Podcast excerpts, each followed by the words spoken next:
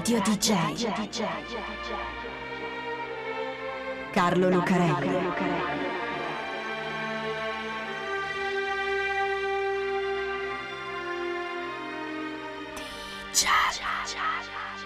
Carlo Lucarelli presenta Di Giallo, il radiodramma di Radio DJ.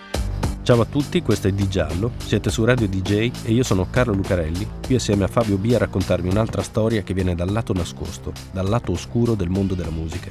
Ora, quella che vogliamo raccontare questa volta è la storia misteriosa e segreta di uno dei protagonisti più grandi, più noti e più sfruttati della musica di tutti i tempi. Non perché sia un autore che la fa, la musica, ma perché è un personaggio che ci sta dentro la musica, che ha ispirato e costruito attorno a sé centinaia delle più belle canzoni della storia della musica. La Luna. E siccome molti personaggi in questo mondo hanno una metà oscura, un mistero, un segreto nascosto, ce l'ha anche lei questo segreto e noi lo raccontiamo. Questa volta, infatti, raccontiamo la storia del lato nascosto della Luna. Il 20 luglio 1969 alle ore 22.56 secondo il fuso di Cape Canaveral, le 4.56 del mattino del 21 luglio secondo il nostro fuso orario, davanti a milioni di spettatori incollati alle televisioni di tutto il mondo, la maggior parte increduli e qualcuno anche spaventato, il comandante della missione spaziale Apollo 11, Neil Armstrong, fece un saltino dalla scaletta del modulo lunare Eagle e mise il primo piede umano sul suolo della Luna.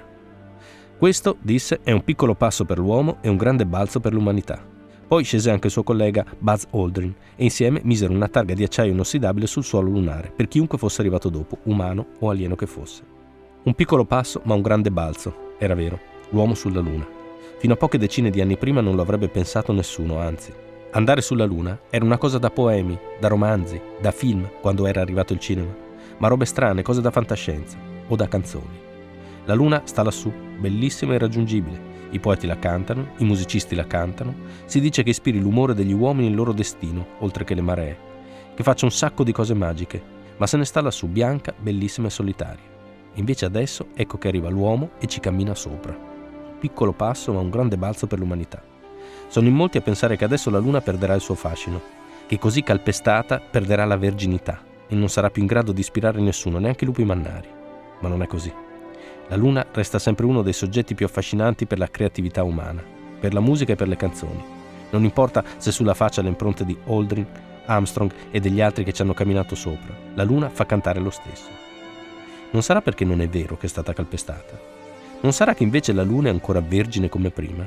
Insomma, non sarà perché sulla Luna l'uomo, nonostante tutto quello che si dice, non c'è mai andato.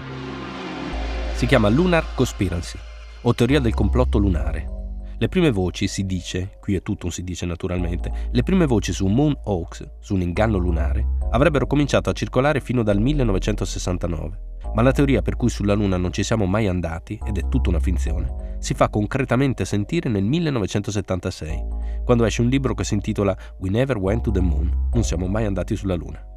Lo scrive un tizio che si chiama Bill Casing, che dice di intendersene perché faceva l'ingegnere alla Rocketdyne la ditta che costruisce per la NASA i razzi con cui mandare in orbita le missioni Apollo. Qualcuno dice che Bill non è proprio un ingegnere, è soltanto un laureato in lettere che scrive i manuali tecnici della ditta, uno scrittore insomma, ma non importa, restiamo alla teoria. Allora, Bill Casey dice che quel 20 luglio del 1969 le cose non sono andate come ce le hanno fatte vedere. Quel giorno, dalla base di Cape Canaveral, parte un razzo che si chiama Saturno 5 e che dovrebbe portare in orbita la navetta lunare Columbia con il modulo Eagle che poi scende sulla Luna, un grande balzo, eccetera, eccetera. Ma non è così. Il Saturno 5 parte vuoto, oppure no. Dentro ci sono i tre astronauti, ma non importa, perché sparisce dalla vista di tutti, soprattutto delle telecamere, e va a cadere subito dopo nell'Oceano Artico, vicino al Polo Sud. Da lì lo recuperano, aspettano che passi il tempo che deve passare e poi lo vanno a buttare nell'Oceano Pacifico, dove avrebbe dovuto cadere se fosse stato in orbita fanno finta di recuperare anche i tre astronauti e li portano in trionfo, perché nel frattempo la gente ha visto l'allunaggio alla tv ed è in visibilio. Ma quello che hanno visto non è vero. Hanno visto un film realizzato dal regista Stanley Kubrick, quello di Odissea nello spazio, uno dei più bei film di fantascienza, realizzato un anno prima, insomma il più adatto per girare un Moon Oaks perfettamente convincente.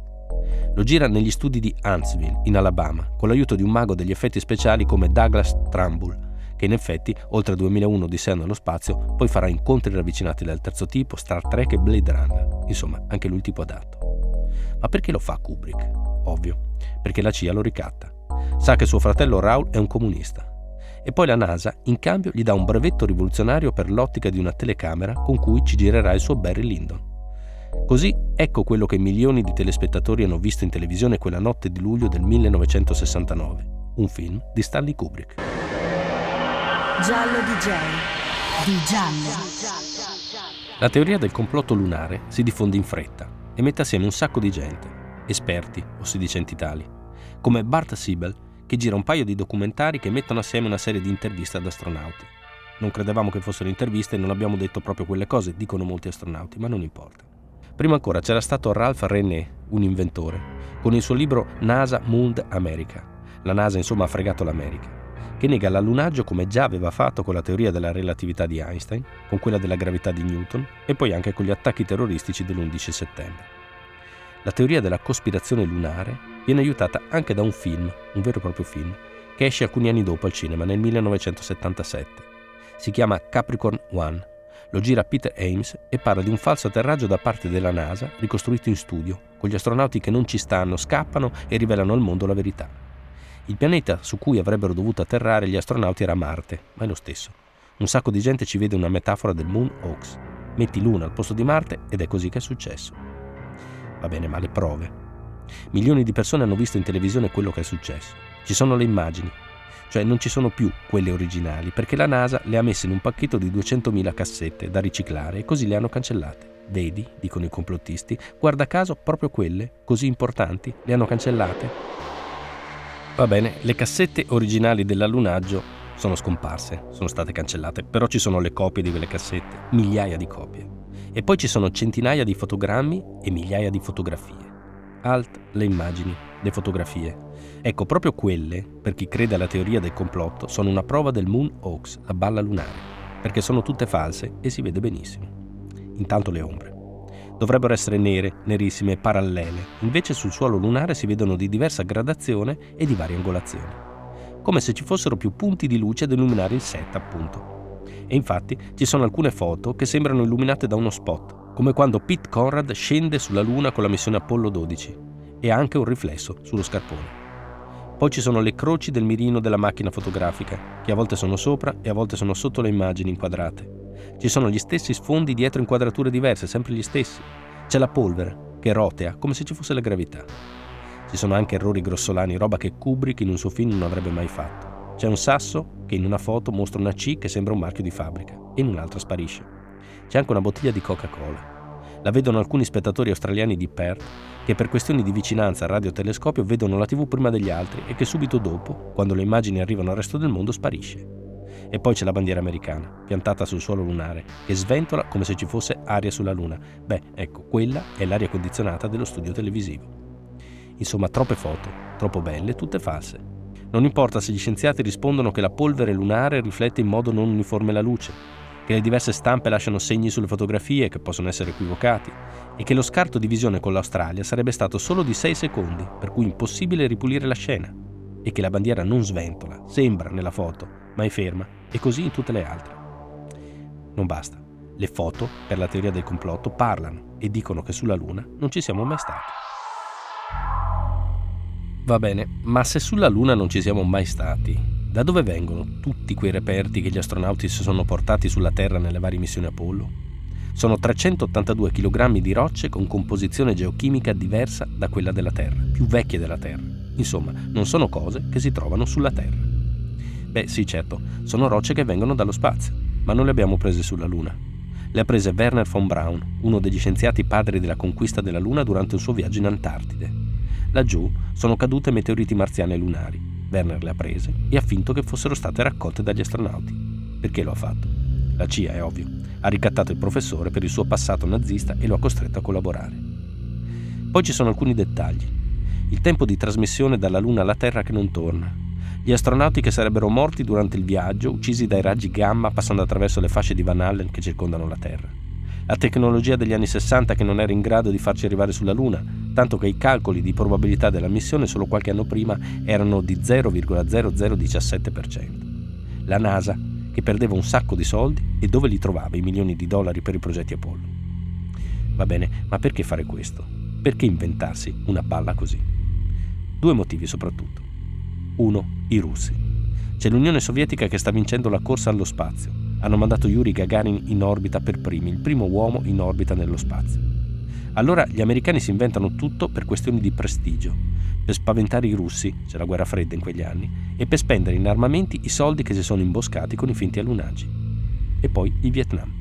Distrarre la gente dalla guerra con l'avventura lunare. In fondo non è sempre stato questo, anche nelle canzoni, la luna, qualcosa che affascina, che stordisce, che fa innamorare? E va bene, però c'è un'altra cosa. Ai progetti lunari per una decina d'anni, tra tutte le missioni Apollo, hanno lavorato più di 400.000 persone in tutto il mondo sono tutti complici del Moon Oaks, la balla spaziale? No, non tutti. Ne bastano pochi in settori strategici, dicono i complottisti. Gli altri, quelli che non ci volevano stare, sono stati uccisi. I primi tre astronauti, per esempio, quelli dell'Apollo 1, Gus Grissom, Ed White e Roger Chaffee. Nel 1967 il modulo di comando prende fuoco sulla rampa di Cape Cod durante un esperimento e addio. Ma non si è mica trattato di un incidente. Li hanno ammazzati perché non ci volevano stare, non volevano fingere di andare sulla Luna. E mica solo loro. Sono dieci gli astronauti a cui la CIA avrebbe chiuso la bocca con falsi incidenti, secondo i complottisti naturalmente, più due tecnici, Thomas Ronald Byron, morto in un incidente d'auto, e Brian Welch, che muore dopo aver rilasciato un'intervista molto critica in un programma televisivo della Fox sul Moon Oaks. Si potrebbe dire che in tanti anni, e tra tutti quei 400.000, succede che la gente muore soprattutto quando fai un mestiere rischioso come l'astronauta, che quando non va nello spazio di solito fa il pilota e collaudatore di jet. Aggiungiamo poi che oltre a quei 400.000 che ci hanno lavorato, oltre ai milioni di spettatori che hanno visto la televisione, c'erano anche tutti i servizi segreti sovietici, i loro satelliti, i loro astronauti, e che se gli americani avessero raccontato una balla sulla Luna, l'avrebbero scoperta subito e non gliel'avrebbero certo lasciata passare. Ma non importa. Il mistero, il segreto, la faccia nascosta delle cose funziona sempre. Le teorie del complotto sono sempre le più forti. Questa poi è la più forte di tutte. Perché se è affascinante la luna, e ci sono tante canzoni a dirlo, se è affascinante il suo volto candido e splendente, quanto è più affascinante la faccia nascosta della luna.